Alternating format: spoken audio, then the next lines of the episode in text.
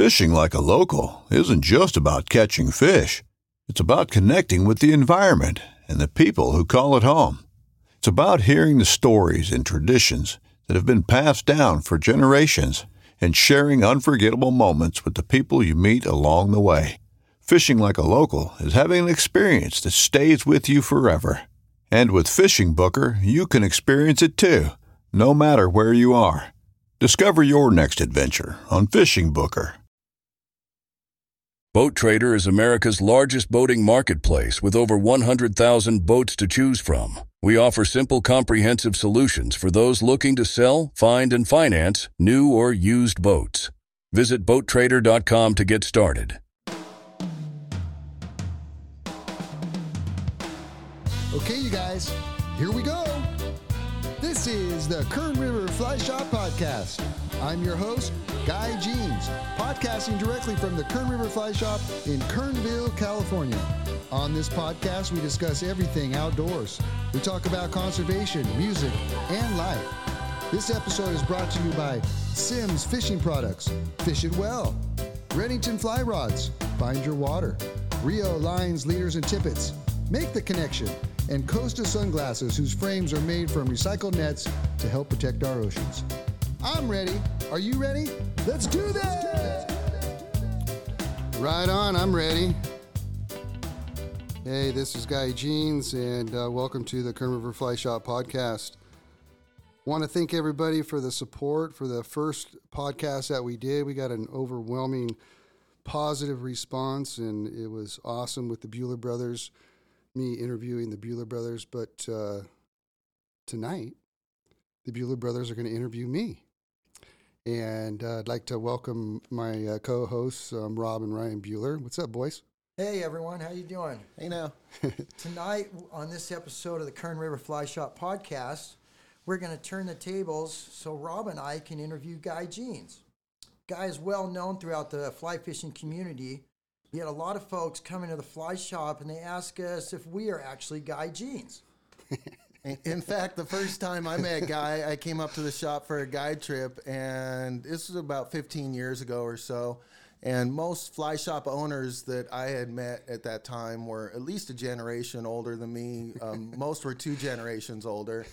And I showed up at the shop, and this guy rolls up, and it's in December, and dude rolls up, and he's in shorts and a Birkenstocks and some wool wool socks. And I looked at him. I'm like, ah, this cat's got a cool gig opening up the shop for Guy. Little did I know that was Guy Jeans himself. So uh, today we're all going to get to know a little bit more about Guy, and um, Oh, here we go. and, and and and learn a, a little bit more about what Guy's all about. So Guy is a fly fishing international certified uh, casting instructor. He's also the owner and master guide of the Kern River Fly Shop for 20 years now. The Kern River Fly Shop is a Fly Fishers International 2012 Lee Wulff Award winner, which recognizes outstanding innovation in the fly fishing industry through their products and stewardship.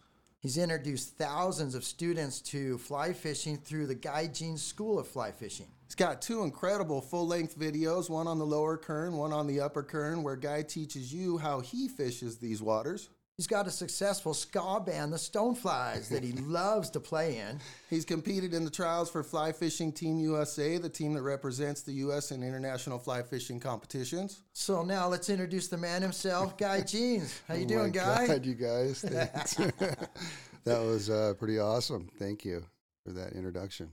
You're welcome. So Yeah. that's a lot of accomplishments in 20 years, guys. Uh, Did you envision all these things and set goals, or did you just wing it and things kind of fell into place for you?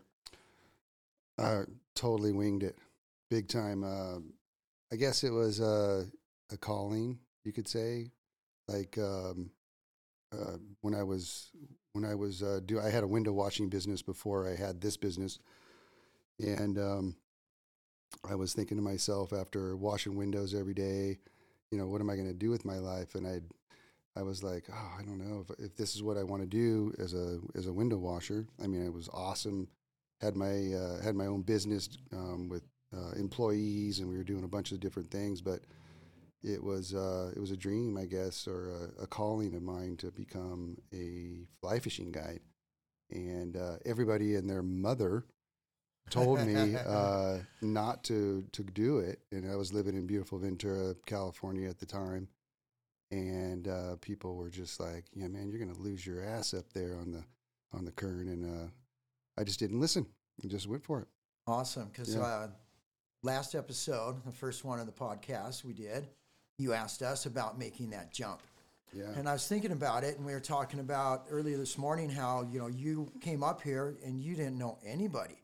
Yeah. Rob and I, we came up here. We knew people. One, we had you with a well-established business already employing us, but you came up. You made that jump without anyone up here to help. You knew nobody, and you took it on your own. You know what was, how hard was that first step? Dude, it was a trip. I mean, I I had um you know, business when I when I first opened up the shop. Well, when I was first guiding, I was just sleeping in the back of my truck. Yeah. And uh, I would guide and then sleep in the back of my truck up in the uh, dispersed areas and which were free. But after I opened up the shop, I had um, business owners here in town um, that were, you know, not the most positive about uh, fly fishing. They're like, "Huh, fly fishing, huh?"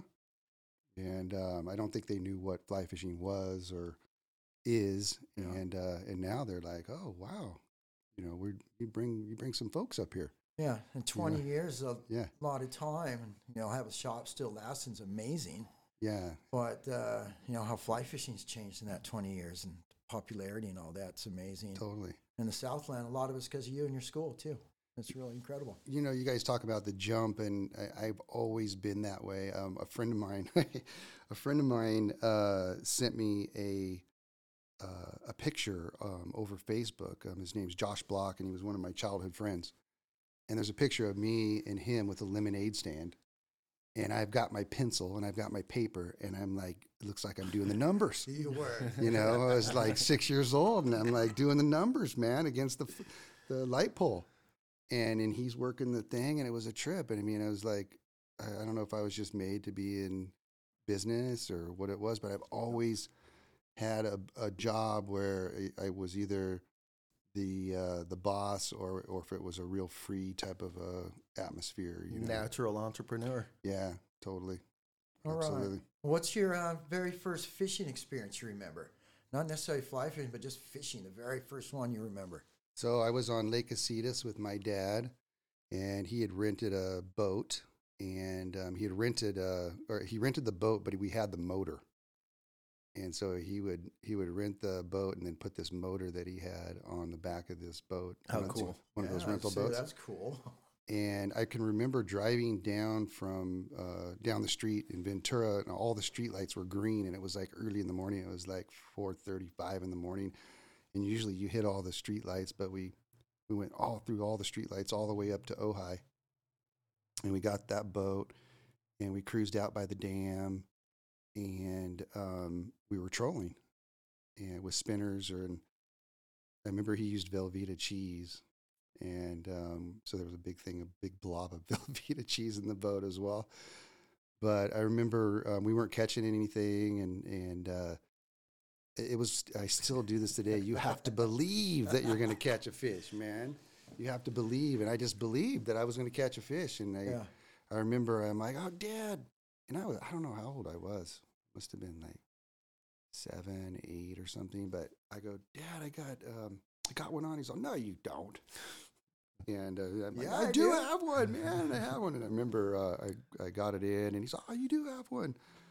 And uh, we put that thing on a stringer, and I was so proud. We brought it home, and my mom was taking pictures of me, and um, it was pr- pretty amazing. Epic. Yeah. We, we call that PFA, positive fish attitude. Actually, Ronnie Kovac calls that PFA. Yeah. We used Velveeta cheese too, but I never caught anything on Velveeta back I did, dude. I went to uh, Mission Viejo Lake with Dennis Irk when we were little kids Nice. and dropped the Velveeta in this. uh, We weren't supposed to be fishing there. As this little basket um, off one of the docks. Yeah. It was the biggest trout. Just whacked it and uh, but busted it off because I didn't know what I was doing. I tried to pull it in out of the basket. Big fish Rob even back then. Yep. You know the thing with my, you know, fishing with my dad. Um, he he was kind of responsible for me getting into fishing for sure. Cool. Um, you know, and he was a he was a salmon egg guy, and cheese guy and worm guy. And then we um, we would go camping up at um, Lake Cachuma, up uh, above Santa Barbara, and we'd go up there for the weekends. And then he would go fishing with his buddy on a bass boat, and then he would leave me on the bank by the campground, and I would just be fishing there for hours and hours, and Locked in. just locked on that tip of that rod. with your PFA. You remember? you just are looking at the tip of your Wait rod to move. and waiting for any kind of a twitch. Yep. And most of the time, there was That's- never a twitch. That's the same way we look at our bobbers today. totally. But I, I, I mean, this the the amount of time that I spent at uh, Lake Cachuma for sure um, was, I, and I caught a, I ended up catching a really big bass as a little kid there um, at Lake Cachuma, and that even that stoked me even more. I catch you know stalker fish and stuff, but That's why you love bass so much. I love bass. Goes way back. That's my favorite. Yeah, cool. Mm-hmm. All right. Many people are aware of your guiding and fly teaching history. Um, maybe you can tell us a little bit about your fly fishing competition history and what made you want to compete. Okay, so in 2006, I got an email from I don't know who it was, but they were having the USA team trials on the Kings River in um, out of Fresno, and so I signed up, and so they had 40 competitors there, and it was the Upper Kings above Pine Flat. Oh, that place is beautiful. It's beautiful. It's, it's like the upper Kern. it totally. And so I, when I got there, I was like, "Oh my god, this looks just like the Kern." And I was like, "Okay." And so they they had a pre-fish day where you could pre pre-fish it, but you can't in the competition. You can't fish the actual waters that they have the competition in. okay. And uh, I'm gonna give a sh- shout out to Freddie Ramirez, but that's where I met Freddie Ramirez, and all of us were freaking out on Freddie's driving. So Freddie would Freddie knew how to drive that road, that dirt road that goes way back in there, because he had a a whitewater company back in the day, and so he knew every turn and everything. But all of us competitors were like, "Holy God!" Hanging Oh my for dear God, life. Yeah, White it's like a cliff on the other side, you know. Um, yeah. So um, and and back then, um, it was uh, there was there was guys like uh, Lance Egan was competing back then. Um, uh, George uh, Daniels. George Daniels was I competed against him quite a bit. Um, and then all whole, basically the all the guys that that are on the U.S. team, you know, prior years and stuff um, were there, and um, it was it was amazing. It was an amazing experience for me. One, I, I'm competitive anyways um, with my other sports, surfing and um, baseball and basketball and stuff that I did as a kid. But um, to have you know fly fishing competition, you have to have all these different uh, techniques under your belt and and be able to perform in um, in three hours. So you get you get three you, you get uh, uh, three days of of fishing, and the, in the morning you get three hours to fish one beat, and it could be the luck of the draw. Um, you- Right. You, could get a beat that doesn't have that many fish or has a bunch of frog water, but you got to make do Yeah. and in the afternoon you do the same thing. And in those competitions, they have a still water aspect of it too. So um, you fish in a boat um, with a guy rowing, and then Well, I the two, didn't know that. two competitors on Yeah. the on the outside. And for the first uh, hour and a half, one of the competitors gets to say where they go, and then the other hour and a half, the other competitor gets to say, "Hey, you get to go." Gets the lead. Gets to go over wherever they want. Yeah. And uh, Freddie was my uh, boat captain one time, and um, but anyways, so in 2006, um, in order to go to the uh, U.S. Nationals, you had to place uh, one through five. And how'd you First, do? uh, and I got uh, third, which was awesome. First competition ever? Yeah, and uh, so then the uh, then you get to then you get to go to the U.S. Nationals, and in uh, the U.S. Nationals were in Boulder, Colorado that year, and so then I got to go fish uh, the Big Thompson, um, the South Platte at Deckers, um, and all these different um, lakes as well, which was really cool. Um, the greenback cutthroat was uh, one of the lakes that we fished when I had never caught one of those. So, but What, they, but those, what kind of techniques are you using out in the lakes? You know, what everyone do competition style? yeah, most of the time you're not in competition. You're not allowed to use split shot, um, and you're not allowed to use bobbers or indicators. Um, Are sinking lines allowed? sinking lines are What allowed. about um, weighted flies? You know, weighted flies, absolutely. Um, most of the time, everybody's just stripping, um, stripping streamers Makes most sense. of the time. Yeah. And so then I think it was the next year. Oh, so I should go back. So then if you place uh, 1 through 15, you make the U.S. team. And so I got 16th place. I was like, damn, almost did it. and um, so that was cool. Um, but I met a lot of um, people. Um, I learned a lot, uh, made some friends. To this day, I still have friends from that 2006 competition. Um, some of the competitors, some of the uh, people that were actually the controllers at the um, at the event um, were have become friends um, as well. Um, but uh, I learned uh, different techniques, um, how to rig your how you rig your rod, and um, the European style of nymphing and all that was was back then. Yeah.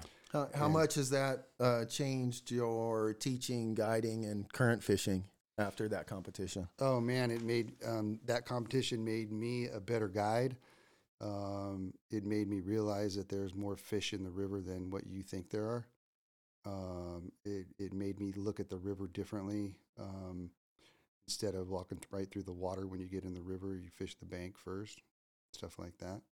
Cool. Uh, um, all kinds of different techniques. So, like in, in the competition, I would have three rods. I'd I'd have uh, you'd have usually about hundred yards of water, and I'd have three different rods set up. Um, one was a nymphing rod, one was uh, possibly a dry uh, slash dropper kind of a rig, and then I thought I turned that off, and then um, and then I would have a streamer rig, and uh, so then I would fish upstream with one, and then I could turn around and fish downstream with uh, Okay. a streamer. Yeah, that's what we do now. We're always Yeah. carrying out there three rods, and everyone's looking at us all weird. Oh, really? But it's so easy and convenient to fish one to the other. It's a great way to do it. Just have everything rigged up like that. I always say different dudes with three rods are cool. Yeah. Yeah. So the the competition was really cool because I got to uh, learn from uh, one of the best, and his name was Vladi. He was uh, on the the Polish team, and um, I got to learn his techniques and how he w- he won the world championships, and um, I teach those uh, same techniques today. Yeah. Straight from Uh, the real source. Yeah, and a very humble guy. Um, his his Awesome. his fly patterns are amazing. Um, he kind of got the whole uh, U.S. Uh, team, you know, dialed in basically. Yeah. Back in the day, the U.S. team uh, was really interesting. So back in the day, um, the U.S. Uh, fly fishing team didn't do all that great, and so they started uh, searching the country for the the best fly fishers and holding these competitions and stuff. Wow. And uh, and still to this day, they're still doing it. Yeah. And so they um, they've come up with some great uh, fly fishers all over the country, um, in different states and whatnot. Um, and then in the meantime, uh, at one point, Vla- Vladi became the Polish world champion, became the U.S. team uh, coach. So that's how the U.S. finally caught up. Totally. Yeah. Yeah, I mean, it was uh, it was pretty interesting that uh, you know the U.S. team uh, had this coach that was was so amazing, you know, and it kind of bumped him back up because you know us Americans we think we're like amazing, you know, We sure and do. we're you know Especially in any competition. so here's here's kind of what happened. It was kind of interesting. Um, from what I hear, this is what I was told: is the U.S. team, you know, would fish, and um, they would catch a couple fish in a in a hundred yard run, and then the Polish team or the Czech team would come through and catch 25, 30 fish. And like, Oh, no way, that that's not possible. Yeah. And uh, they started kind of like checking Started Just spying on 'em, checking on this what Vladi doing. dude. What's What- going what's, on what here? the hell is this guy doing? You know. And um, yeah, and so that's how this whole craze kind of started. Yeah, it's taken Yeah. over now. That's Totally. for sure. It's huge. Yeah. Yeah. One of the things a lot of people don't know about Guy is a very accomplished fly tier. Um, he's also a signature tier for Solitude Flyco with a couple patterns there. His most famous is the Kern Emerger, which has been one of the more successful newer patterns over the last 20 years throughout the western United States. Um, why don't you tell us a little history about the Kern Emerger and also about how you started tying and why you started tying? That's very, very nice of you guys to say that I'm a good fly tier, but I'm really not.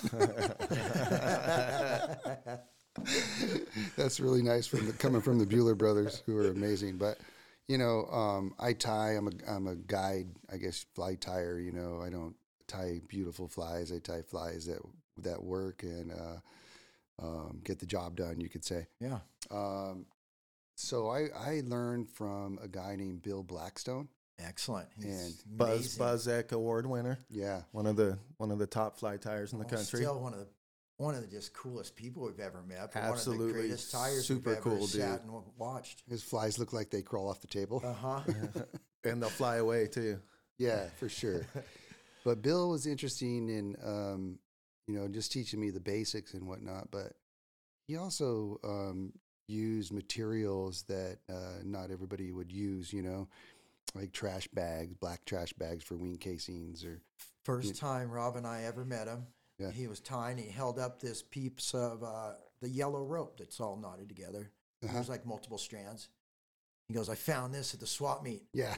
Look, I'm making legs out of it, and it was just amazing." And another thing he had was for wings on his stone flies. He had a bacon wrapper, so it was the cellophane on the bacon wrapper, and he cut that out and Yeah. s- scrim little um, veins into it. So Yeah, it was that's pretty him. cool. That's him. But- so yeah, he kind of got me uh, inspired. He actually helped me with uh, a lot of the entomology as well. You know, I'd come up here and I'd be, "What the hell is this?" And I'd have bring it back in a vial, and he'd write down the Latin name no, you know, for me. I'm like, "Oh, okay, cool." and I'd have to go figure out, you know, what what it was. But um, what a what a cool guy. What a what a cool resource. You know, in Ventura at the Yeah. Sespe Fly Fishers is where I I learned, and another great guy, uh, Ray Johnson, who taught me how to uh, fly cast and took me under his wing, taught me how to build rods as well. Um, and he was from Ojai. But um, these guys, Bill Blackstone, Ray Johnson, these guys just dedicated their time to teaching youth um, how to fly fish. awesome. And Had a big impact on you, huh? Totally. And so uh, Bill Blackstone, I was I don't know where I was. I was at some show, and he comes up to me and whispers in my ear, and he's uh, "I'm so damn proud of you," and walks off. You know, Very cool. how cool is that?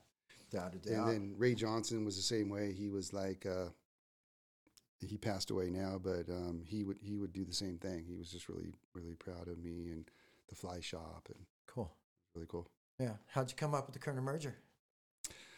Um, well, basically, basically, it's a hare's ear pattern. That's true. and so I just I'm you know I'm a musician and creative and make up patterns and whatever. So I started doing you know instead of um, uh, well for the tail I would just use moose or whatever, and then I would I found out that the fish Did you do? Did you choose to do that, or was that like something uh, like all I got's moose here, so I'm just gonna throw in some moose, and then it ended Probably. up working? Probably, Yeah. Probably what happened, or I didn't have what I Yeah. needed for a tail. And I'm, I'll just try this.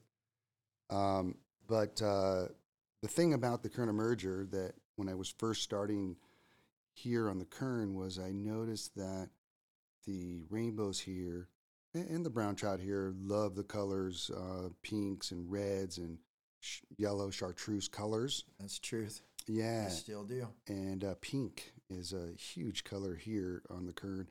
And so I started using the wing casings uh, of those colors and found out that um, you know they like those colors different times of the year, um, and uh, it was just a it was just a pattern that worked. In fact, I would get so panicked I'd run out of them after a guide trip, and I'd be at home. And it was horrible. I'd have to sit there, Ugh, tie my flies, you know, for the next day or whatever after guiding all day. Well, you guys know how it is. and um, you know, just trying to, and and eventually it was kind of, um, you know, I wasn't making them all perfect. I was just tying fast. Yeah. Um, and then the Akerna merger is kind of interesting. I, You know, a lot of people when they're fishing, you know, they do a dead drift and underneath an indicator or without an indicator and they let that thing drift. But at the on the kern, especially after the fly uh, goes down and around down current and the, and your line pulls tight, the flies usually come up to the surface like they're emerging, and that's how I got the name the kern emerger for it. Because most of the strikes on the kern emerger would be at the end of the drift when it was drifting up. When there's some movement in it coming Yeah, up. and that attractor, for whatever reason, the um, the color or whatever it was, um, got them to eat that on the on the swing. Cool. And uh, you know, I was taught by uh, also, you know, uh, some other people that um, after your line pulls tight, you gotta you gotta recast. And here on the Kern, and I found on other streams, Leave that thing hanging. let that thing hang. let that thing hang, and then even strip it back. Strip your your um, your nymphs back, and you pick up fish. And um, and I quickly learned that some of these old timers that um, uh, that I learned from and their old techniques um, were old techniques. Yeah. And uh, I started saying to myself, there are no rules. There are no rules. We've always said that as well. Yeah, if there are no rules of fly fishing, there might be better ways to do things, but there's definitely no, If no rules. there was rules, there would be no new developments. Vladi wouldn't have slayed over everybody else. You wouldn't have learned from Vladi, on and on and on. There wouldn't be Euro nymphing super popular today. So many other examples of And this- the and the- advancements. and the same with you guys, man. You guys are always like making Searching. up patterns and doing Always cool, stuff. better. And that's what's so fun about fly fishing for me and the fly tying aspect of it is, and I love tying bass flies because they're so big and you can see them. tying those little tiny little trout flies, those 26, I don't even like doing. I'll buy those. But um, you know, bass flies are so fun to tie for me. Yeah. You know, so Cool. One of the things that's also so important in your life, probably as much as fishing, have been a big part of your life's music. absolutely. And people come and hear your bands a lot and know you're a keyboard player your whole life. Um, who's the one main influence on the keyboards you've had over the years? Just one. You got to name just the one. Oh, I'd have to say, um, and it's it's kind of ironic, but uh, Ray Manzarek from the Doors. Fabulous.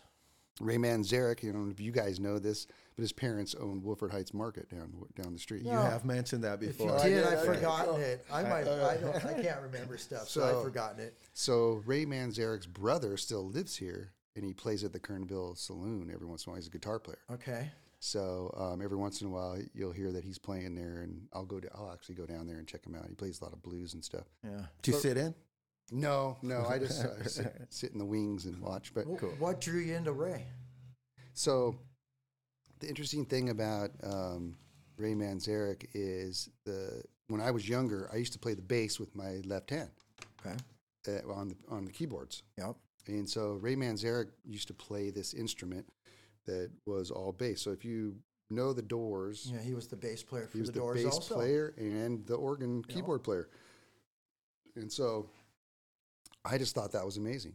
And so, you know, some of his left hand coordination uh, mixed with his right hand coordination is unbelievable. And a lot of people don't know that. You know, to be able to be able to first is to play the bass with your left hand and then carry on all those solos that the Doors are famous for Yeah. organ solos and stuff like that is to me is unbelievable. So he's always been he's got like kind of a blues jazz kind of um, solo style, and that's if you listen to my solos when I'm soloing, I you'll hear a lot of uh, Ray Manzarek in, uh, in that as well. Awesome. Yeah. Uh, Not many prominent musicians play the guitar, or I believe it's called melodica as well. Um, I, I I can only think of Herbie Hancock and that dude from Devo. Uh, so what made you what made you pick up the guitar, and do you have a guitar hero? You know, I don't. I don't have a guitar hero. Um, it was kind of a weird thing because um, I had a band uh, back in the day in the '90s called Lion Eyes, and we were a full ska band, um, three to four piece horn section, and we were always moving around the stage and whatnot. but I was that guy with like three keyboards, sometimes four keyboards stuck behind this big rack of keyboards. And you're just stuck back I was there. like, oh, I want to get out there I'm a with the front act- man. I What is wanna- this? Yeah, I want to get yeah. Anyone wanna- knows God knows he likes to perform. Totally. So um, I uh, somebody told me about uh, keytar, and so what was cool was the keytar actually controlled the whole rack of keyboards.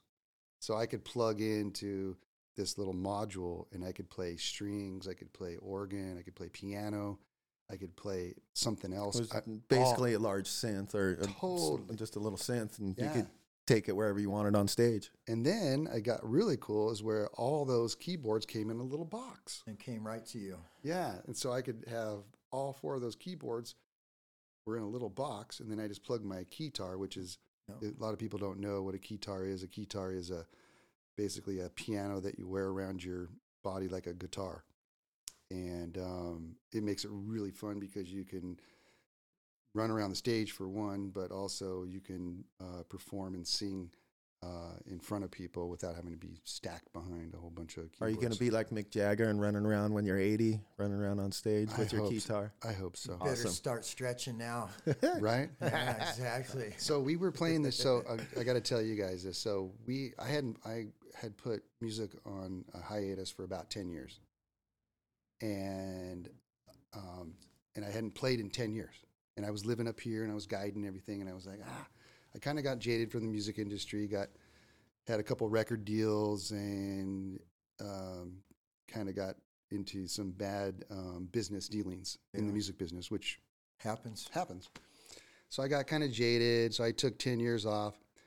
This upcoming concert season will be all about the boots, and Tecovas is your stop for the best in Western style. Tecovas has seasonal and limited edition offerings this spring and summer, including men's and women's boots, apparel, hats, bags, and more.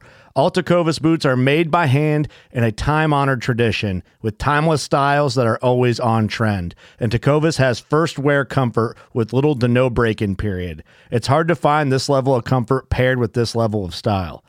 Stop by your local Tacova store, have a complimentary drink or two, that's WCB style, and shop new styles. The smell of fresh leather and friendly staff are at your service. Many stores even have leather custom branding to make your boots truly personalized. And with regular live music and events, there's no in store experience like it. If you can't make it into a store, just visit tecovas.com. That's T E C O V A S.com. They offer free shipping on all boots, as well as free returns and exchanges, and ship right to your door. Go to tecovas.com and find your new favorite pair of boots today. It's only a kick, a jump, a block. It's only a serve. It's only a tackle, a run. It's only for the fans. After all, it's only pressure. You got this. Adidas.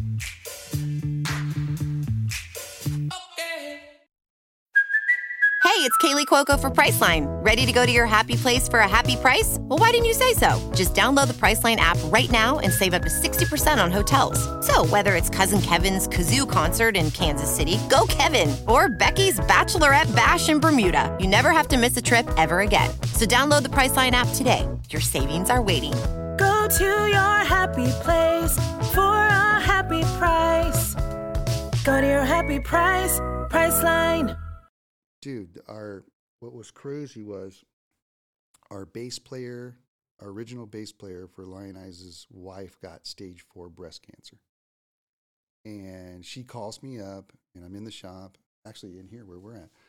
And she says, Guy, you know, um, I have stage four breast cancer. I want to put a benefit together at the Ventura Theater. Um, are you, would you be interested in getting the Lion Eyes back together? And I'm like, absolutely.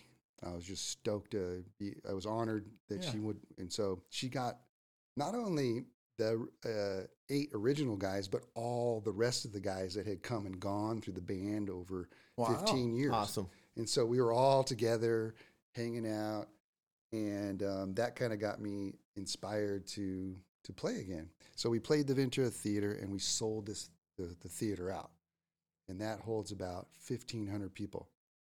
So we walk out on stage, and it's just, ah, and it was just awesome. Chiaki was there. Chiaki was in the Yes, front row, yeah, man. he was. It was awesome. Chiaki had never seen me play. He had never been to a show, and he was there for the first time, Oh, yeah. seeing us. And he was Chiaki like, loves what, live music. What is this going on here? it was really cool, and um, and we played, and it was amazing, and uh, it just got got us fired up. We actually did another uh, album after that, and then um, it kind of got me to back together with uh, Robert, the original drummer, and TK, the the guitar player, and we we formed the Stoneflies. Cool. And uh, that the Lionize kind of fell apart because everybody's older and Yeah, living in different tough. towns or whatever it is. And uh, the Stoneflies was originally a three piece band, and we just wanted to play little shows and get our music fix in, you know, here and there. So, Yeah. and then of course, Stoneflies blew up into uh, an eight piece band too. What's the future for Stoneflies right now? Well, you know what's cool is we are uh, still writing and recording music, and that's my favorite thing to do is write music, whether it's good or whether it's bad, um, and play it for people, um, record it for folks, and if people are stoked, awesome. If not, throw it out, throw that thing out the window. I don't care. It's just it's part of um, who we are, as in just um, having a good time playing music. And like I, I keep telling people when when this COVID thing goes away, I'm throwing a rager. That's what we keep hearing. Yeah, Yeah. I'm gonna throw a rager on the side of the building over here by the the hardware store. I'm gonna have a big stage built. I'm gonna fence it off. We're gonna have all kinds of fun right here Excellent. different bands and whatnot. Cool. All right. Now that you're getting older, um, been playing music, listening to music a long time. Who's like your favorite guy or band to listen to right now? Right now, oh man. So in the shop, I've been putting on uh, a jazz piano player. His name's Ahmad Jamal, and he's he's my favorite jazz piano player. So I've been listening to that. It's one of the greats of all time. Yeah. Did you ever so- see him, Robbie? No. You guys haven't seen him? Mm-mm. Um, I've been listening to that, and then of course I always love love listening to some of the newer bands. Um, one is called Stick Figure, which I love, um, and I and one of the things I love about uh, the band Stick Figure is that the guy plays all the instruments instruments himself and records the, the basically records all the albums and when they tour he gets his band together and they go tour and they play all the parts that he has written in the studio and it's pretty amazing. Stevie Wonder style. yeah and then um and there he was kind of a, a, a youtube sensation. You know he just started playing music um recording his music and then putting it up on youtube and next thing you know he's got a million million views and people are like who's this band and then they go play and they're playing in front of you know 25,000 people or whatever Yeah. it is you know and it's it's a pretty cool success story so I, I love I love that kind of stuff Okay. sure. Well, Back in uh, the last episode, you were talking to us, asking us about our musical influence, and we Mhm. brought up Ventura and going to the Dead, and you were there too at some of the shows out in the parking lot. Being a musician yourself, um, going to the Dead, having them there that much, why the hell didn't you go inside and see a show? Oh my god! So I was outside riding a unicycle, bro. I know what is So- up with that. I- so we always so many things wrong with that. we always thought that the the kooks were the ones that didn't try to get into the show and stayed out in the drum Yeah, circles yeah, outside. So, I- so were I- you were you one of the kooks? I, I was. Obviously, I was one of the kooks, but I was having such a good time out out in there out there. And you Oh, know, yeah, pro- probably that. probably quite honestly, I probably couldn't afford to get into the show. yeah, it wasn't Oh, much yeah. money. It wasn't. yeah. Back So then, it was great. that, I'm going Oh to my use that as an excuse. Yeah, there you go. But uh, hey, you were an entrepreneur. you Your were. lemonade stand at six, so you Yeah, got no I excuse. must have had money, huh? Yeah. Um, you had a unicycle, man. Dude, I, I don't know. Maybe I burn out by the time the, the dead went on, or they were they did day shows. They you were said. day shows So maybe then, I was there after. you were too early. They played too early for you. yeah. Yeah. So maybe they played, and then I was there afterwards. That's probably what happened. Uh, too good. Oh my god, that that place was that that whole dead scene at Ventura was. It that was, a some, lot of fun. some of the funnest times of my life, definitely, definitely. for sure. Yeah. And in Ventura, Ventura had a problem with uh, with all the dead folks because Ooh. A lot of Oh, they would do. linger. Yeah, they would linger. Yeah, and then and then I don't know if that had a, a reason why they didn't play there anymore. Do you guys know? It was right then. Also, '87, Touch of Grey came out, and they blew up. So It that- went from where Rob and I could go to a show without a ticket. Oh, I need a ticket. I need a ticket. Someone to come. You could get it real easy. To where you couldn't get a Uh-huh. and they ticket. they didn't play in venues that small anymore. They had to go to larger venues. just blew Okay. up. I mean, even that that yeah, that's a a big yeah, that's a big. um uh, Ventura's kind of a bigger venue. Yeah, So not that- they had what, to what- play. What, do you think that is? Like twenty five thousand No. less? Maybe, Yeah. yeah. Oh, well. 20 at the most. Not yeah. even. Yeah. Yeah.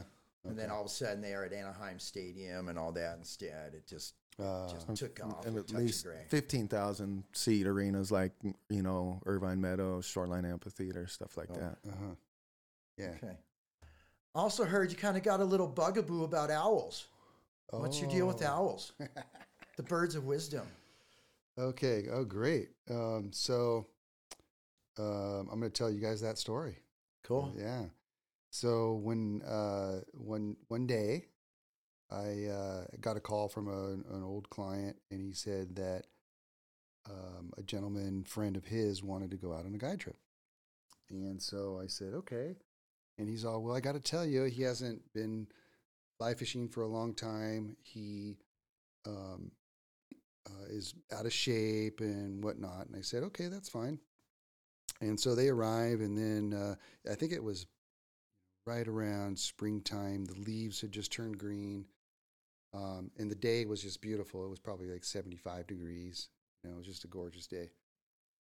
And um, I go, let's go up to um, uh, headquarters up here, and uh, um, let's go up here by Chico Flat and hang out and stuff. And okay, so we drive up there. We I, we pull over. We get all the rods together, and I go, let's hop over here. So we hop over the bank, we walk down, and um, I tell my friend um, who I'm guiding these two guys, but I'm t- I tell the one friend, his name's Chris, I say, Chris, um, I'm going to hang with uh, this guy named Mark, and um, you know, for a little while and stuff. He's, oh, cool, man. I'm gonna I'm gonna cruise upriver, and so I'm talking to Mark and everything, and I got him doing a dry dropper, and he catches a fish and he brings it in and I net it and it's like this perfect little wild Kern River rainbow. And I look at Mark and I say, I don't think it gets much better than this, Brian. This is pretty cool. And he's all, Yeah, you're right, guy. It doesn't get much better than this. And then uh, he casts up again and he sticks another one and he brings it in. And it's like the same, it looks like the same fish. It's not the same fish, but it looks like the same fish. And I'm like, Man, Mark, I go, Life doesn't get any better than this, man. And he's all, Guy, you're right. You're right, man. And so we're fishing and he's having a good time. I go, Hey, I'm going to go hang with, with Chris. And uh, he's all right, go for it, man. I'm good here. So I trample upriver and, and then I cross the river to this little area where there's like a little side stream. And um, it's kind of hidden from the main river, but I, I go back down there and Chris is down there and he's all, Hey, how's Mark doing? And I go, Mark's doing pretty good, man. He just caught a couple fish. He's all stoked. I said, life doesn't get any better. And he's all, oh, right on, man. He's been wanting to fish up here for a long time and whatnot. So Chris is fishing and everything. And then all of a sudden I hear this owl. And I hear this owl, and it's, you know, I don't know what time it is, maybe, maybe 10 o'clock in the morning, 11 o'clock in the morning. And this owl is just all, hoo, hoo, hoo. And I'm just like, what is that? And Chris is all, dude, I think that's an owl. I'm like, that's weird, man. I don't, there's no owls in the middle of the day. And the thing's just going off, hoo, hoo, hoo. And I'm like, no way. And so I have this weird thing about owls that owls, you know, not necessarily are negative, but it mean they, they have kind of a spiritual kind of a thing, like going to the next uh, next life type of a a lot of mythology has them as Yeah. they are the ones who bring the dead to the next realm. Right. So- So um, this owl's just going off. And I'm like, then I started kind of getting freaked out. And I'm like, hey, I'm going to go check on Mark. And so I go up the little side channel and I, I go to the point where I'm looking across the, the main stem of the Kern River and I'm like scanning the river from upstream to downstream. and I'm not seeing Mark. And so then I, I start yelling, Mark, Mark, and there's no response. And uh, then Chris comes up behind me, and, and I go, man, I don't see Mark, you know, and he was right down the way here. And I'm yelling and everything. And so then I start really like looking at the bank and really scanning the bank, like just looking at every little nook and cranny. And then I see him, and he's like on his back, and Oh, he's f- he's facing up, Oh. you know, with his mouth is facing up. And I'm like, Chris, he's down. And I flew across the river.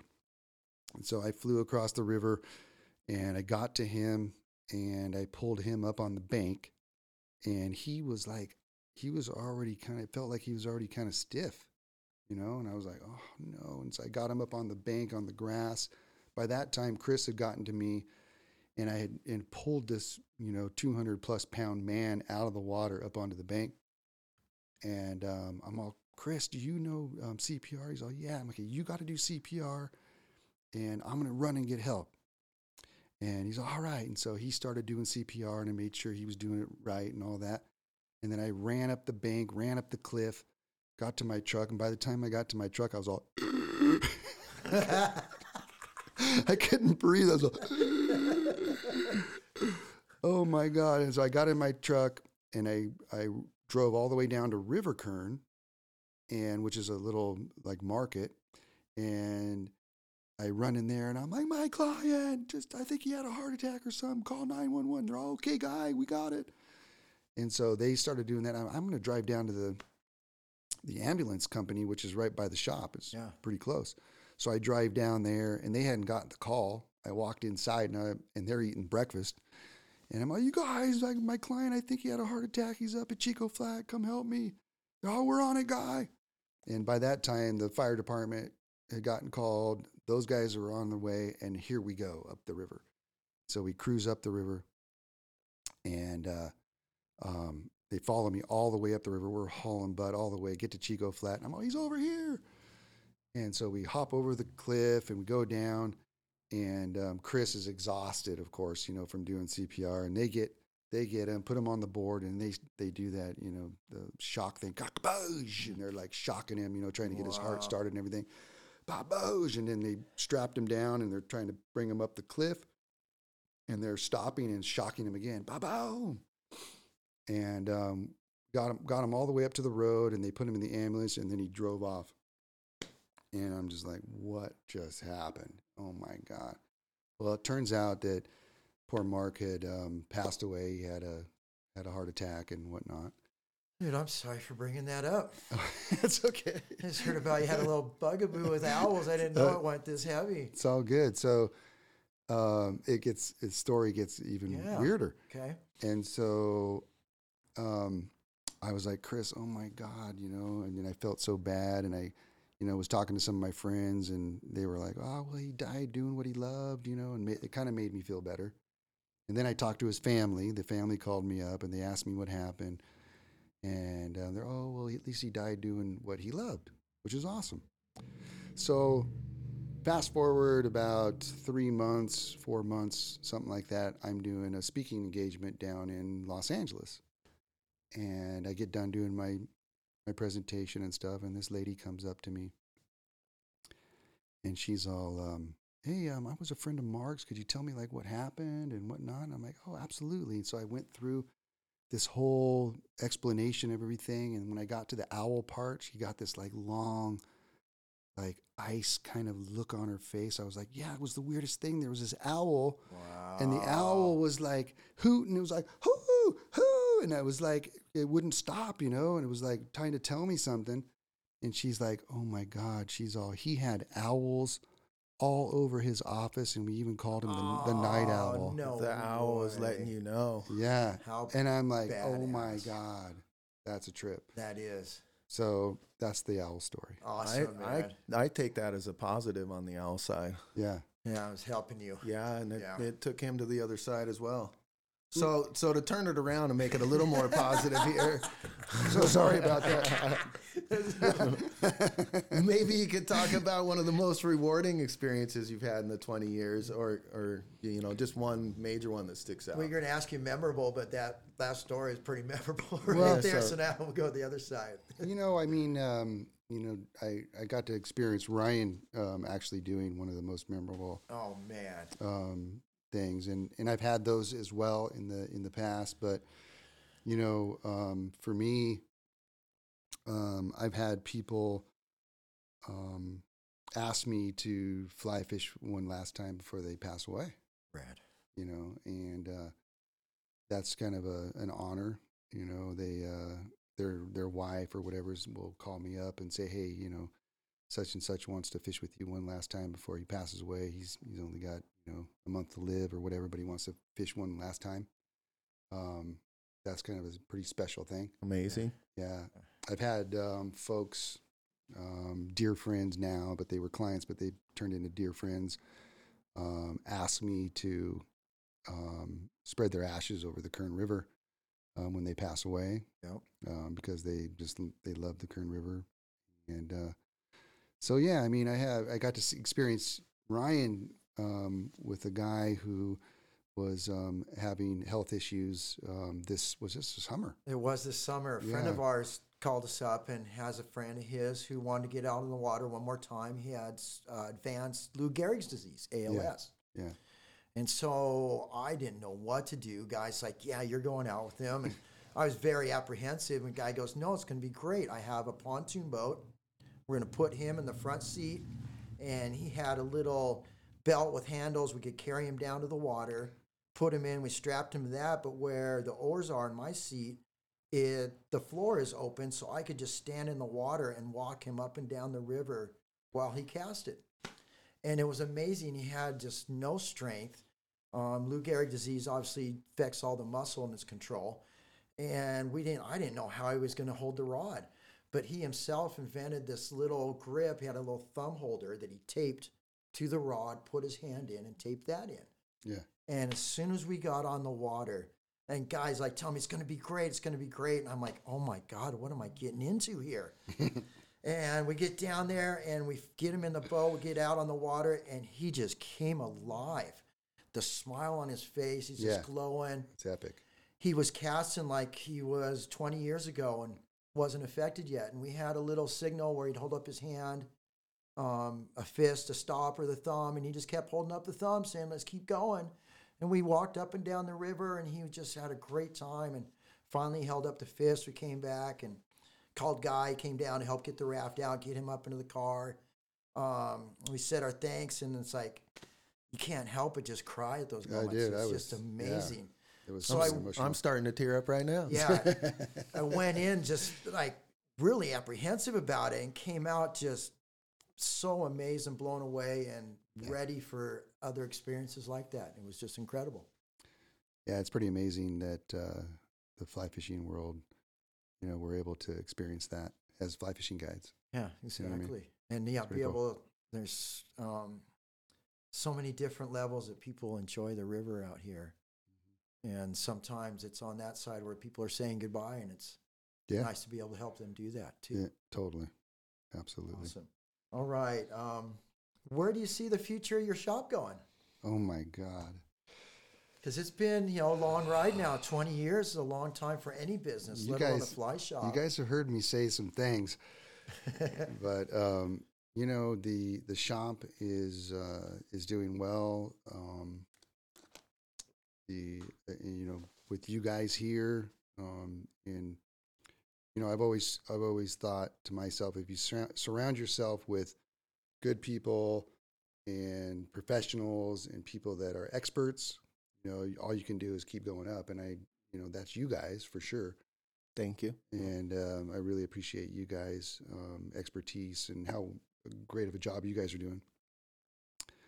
But um, I have I have some pretty uh, ambitious um, ideas in my head uh, for the Kern River Fly Shop. And know, just but- to let you people know, Guy is never resting on, on low. He's not short on ideas. He is constantly thinking and thinking and planning, and his mind just works that way, which is great. You know, Yep. I mean, I I would I would love to open up other fly shops. Um, I would love to clone this one and put it somewhere else. Um, I would love to uh, explore other countries. Um, I would love to do uh, destination trips in Belize and you know the Amazon and you know so those are coming. cool. Those are coming. Uh, you you bet your life I'm going to be doing that stuff for sure. Um, in fact, I'm I'm heading to uh, Mexico to do a, uh bass uh, fly fishing trip um, here in the uh, into April. That was one of our questions too. I Yeah. know we personally know this question already, the answer to it, but um, what's your favorite fish to go fishing for right now? so I my my favorite fish is a smallmouth bass, and um, you know one of the things that I love about the lower Kern is that we have smallmouth bass in it. Um, they're mysterious. Um, they're always changing. They're difficult to catch. They're strong. When you do catch one, you're stoked. Bends the hell out of your rod, even if it's a 12 inch uh, smallmouth bass. Um, I want to go venture out to the uh, the east eastern United States and fish uh, Virginia and Arkansas, and I want to go explore all that and fish their smallmouth. You know, they've got, of course, got bigger ones. I want to check out that for sure. Um, but uh, yeah, smallmouth bass. You know, the cool thing about the Southern Sierras, we have the lower Kern, which has smallmouth bass. It has largemouth bass. It has trout. We have Lake Isabella, which has carp, bass, and trout. Then Crappie. and Catfish. crappie and catfish. And by the way, I if you guys are listening out there, um, the the fly fishing world record is going to come out of, of Lake Isabella, and the length world record, I should say, and it's only 14 inches. So if you guys can get that um, that measuring device from what, what the IF, God, I forget. IFGA. IFGA. If you can get that measuring device and measure a fish over 14 inches, it would be a length world record. And we have those in Lake Isabella. So I'm hoping to do that with one of my clients this year, maybe hopefully with you guys. I don't care who it is, just put Lake Isabella on the map as a world record length uh, crappie fishery. That would be amazing. But we have the Upper Kern River, which is amazing. Um, we have uh, Kern River rainbows. We have we have three native trout in this area. We have the Kern River rainbow. We have the golden trout, which is California state freshwater fish. We also have the little Kern golden trout in this area as well. So we have three native trout here.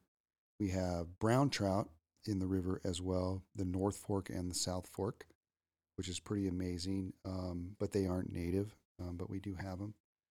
And so the cool thing about this whole area is that you can fish for all these different species and it takes it takes some fly fishing skills to be able to do that It does. you know different different flies different techniques different strips different patterns all that comes into play when you're when you're fly fishing in the southern sierra for sure Cool.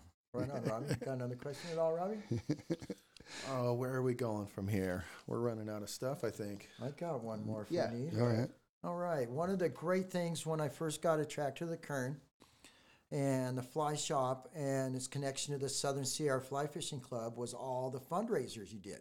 Awesome. Um, so much money has been raised up here over the years for all the local conservation clubs, um, all kinds of groups. It's amazing. And I know a man named Chiaki Hirami is a big part of it with you. How'd you guys first start doing that, and what was your motivation for it? Okay, so I'm, I'm going to go back in time. So I did a, a presentation with the um, the Fly Club down there uh, in Southern California. God, what's the name of them? Um, not the Northrop Fly Fishers, but uh, Downey Fly Fishers. Okay, that's yeah. it's Zeno's cousin. Zeno, yeah. Or Zeno Chiaki's cousin. So yeah, so I went down there and I did a presentation. I met Zeno, Yep. um, Chiaki's uh, cuz, and they grew up together. Zeno's an amazing fly fisherman, and um, I did a presentation down there. And then Zeno booked me and um, brought Chiaki along, and so we went up upriver And within five minutes, um, I look downstream and Chiaki's running downstream. He's got a big old 20 inch fish, maybe, I don't know. and he's running downstream and he's like, oh, wow, this is, this is a lot of fun, you know? and, um, and so that was my first, um, you know, introduction to Chiaki. Yep. And, um, and then Zeno was there and, uh, I don't know what it was, but me and, me and Chiaki hit it off. And, um, then uh, Chiaki uh, would go on some pack trips uh, into the Golden Trout Wilderness with me, and uh, we just became tight, man. And then the next thing you know, uh, Chiaki's getting real involved with uh, the Southern Sierra Fly Fishers, and now he has been president for Ever. I don't know 10 Over 10 years. 10 years. Yeah. And the amount of energy and positivity that that dude brings to fly fishing is incredible. And, um, you know, we all have, you know, been blessed by Chiaki. There's and- no way that we wouldn't have give back the time that we have gave back to the club without Chiaki. Yeah. So and him leading us, you know, and, and Just giving a great example. example. Yeah. Right. And, you know, even today, he's like, you know, don't forget the California Fly Fishing Open is um, October 8th. you know, he's like just like full force, you know, and then he's, a, he's a big reason why that club is so successful. Absolutely. You know, not only do we have the, the women's fly fishing uh, uh, thing that we do, um, we have all kinds of stuff the California Fly Fishing Open, the carp fly fishing um, tournament. Kids um, Academy. Kids Academy, where we bring, you know, is it 15 kids? Yep. And then we give 15 kids fly rods for Yeah. free. Um, and we've been doing that for many years, 15 my, years. My daughter maybe. Savannah is 22, and she did the first one when she was nine. Yeah. And so that was the very 13, first Kids 14 Academy. years. Yeah. Yeah, so the the effect that the uh, the club has had on the fly fishing community is pretty incredible. Not only that, but um, we have this thing in Kern in Kernville. We have the Kernville Hatchery, Yep. and uh, we since I've been here 20 years, they've been trying to bring the Kern River Rainbow to the hatchery to uh, spawn and put in the river, and we're almost there, but over the years, I believe we were at over three hundred thousand dollars that has been generated and gotten in grants to give to the hatchery to build new wells, to um, build new runs, all kinds of stuff to help that hatchery um, succeed. Um, right now, it's closed down because of, of, of money and whatnot, but I hear that it's going to be back open. But the Kern River Rainbow um, project, which will be the second one in in the U.S., um, right behind the McCloud River Rainbow, um, it'll be a pretty amazing thing once the Kern River Rainbow gets established in that hatchery and they spawn it. They start putting it, um, stocking it back in the in the Kern River. Will be a, a huge success story. Cool. Awesome. Yeah. That's really uh, that's really impressive. We can put that native fish back in its water It's insane. instead of having to put in stalkers. Yeah. You know, breed. a lot of people don't know, but California is home to 10 native trout. Correct. The heritage trout. Yeah. Yeah. And three of them are here. And, you know, if you catch six of the 10 native trout uh, of California, which is more than any other state in the union, right? If you catch six of those 10 native trout, the Fish and Wildlife will give you Joseph Tomelleri's prints of those fish.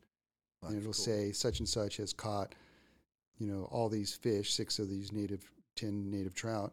And um, they'll give you a poster of that and they'll give you a hat. And it's kind of a cool accomplishment. Yeah, and we have three of those in our watershed that Dude, are it's native. insane. Amazing. It's Yeah, it insane. really we have three of them here, so it's really popular here, where people come from all over the world to catch uh, the golden trout mainly. Just had a gentleman call from Florida to book a golden trout trip in Yeah. June, Yeah, and he's a bucket lister, and he wants to catch a golden trout on a fly rod Yeah. because it's one of those amazing fish. yeah, So he's coming from Florida out here. It's great.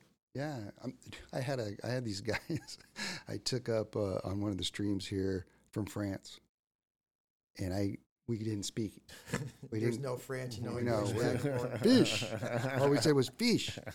And um, at the end of the day, he said he knew like the numbers. I caught 58 golden trout. And I'm like, no way. And he's all, on the same fly. Yeah, I love those golden Yeah, trout. right. That's the thing about golden trout is like you could throw a leaf in the water and they'll eat that thing. Yeah, You know, exactly. but it's pretty awesome. Cool. All right, It was nice hanging out with you today. And one of the things I want to say before we take off is the local Kern River Brewery just came out with their Citra, the award winning Citra for you beer heads out there. So the next time you come up, make sure you stop in and try that out. And again, we want to thank Guy for letting us uh, take over the hosting job and interview him this time. Thank you, and guys. Uh, we'll be talking to you guys again sometime. Absolutely. You know, I, and I hope that you guys, you know, I think us three as uh, as hosts are pretty amazing. Um, just to talk with each other. Yeah, it's a good time. You know, it this whole thing that we're doing right now, you guys, happens every single morning in the fly shop. it does. so, right on. So, thank you, you guys, for um, listening to uh, the Kern River Fly Shop podcast. This is Guy Jeans Rob Bueller. Ryan Bueller. signing off. We'll see you guys next time.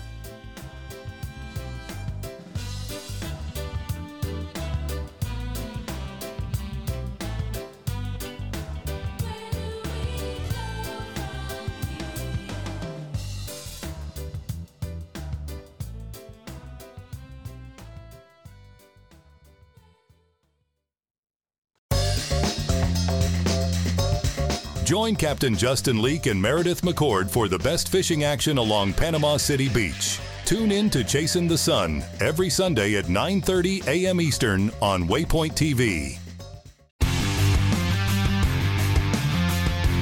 On Mondays, head offshore with Captain Scott Walker and Steve Roger for breathtaking deep sea adventures. Coming to me, coming to me, coming to me. Double. He's jumping, he's jumping, he's jumping. Oh! Oh! Look at that belly. Don't miss Mondays with Into the Blue, brought to you by Academy Sports and Outdoors from 7 to 10 p.m. Eastern Tell a few fish stories along the way. on Waypoint TV, the destination for outdoor entertainment.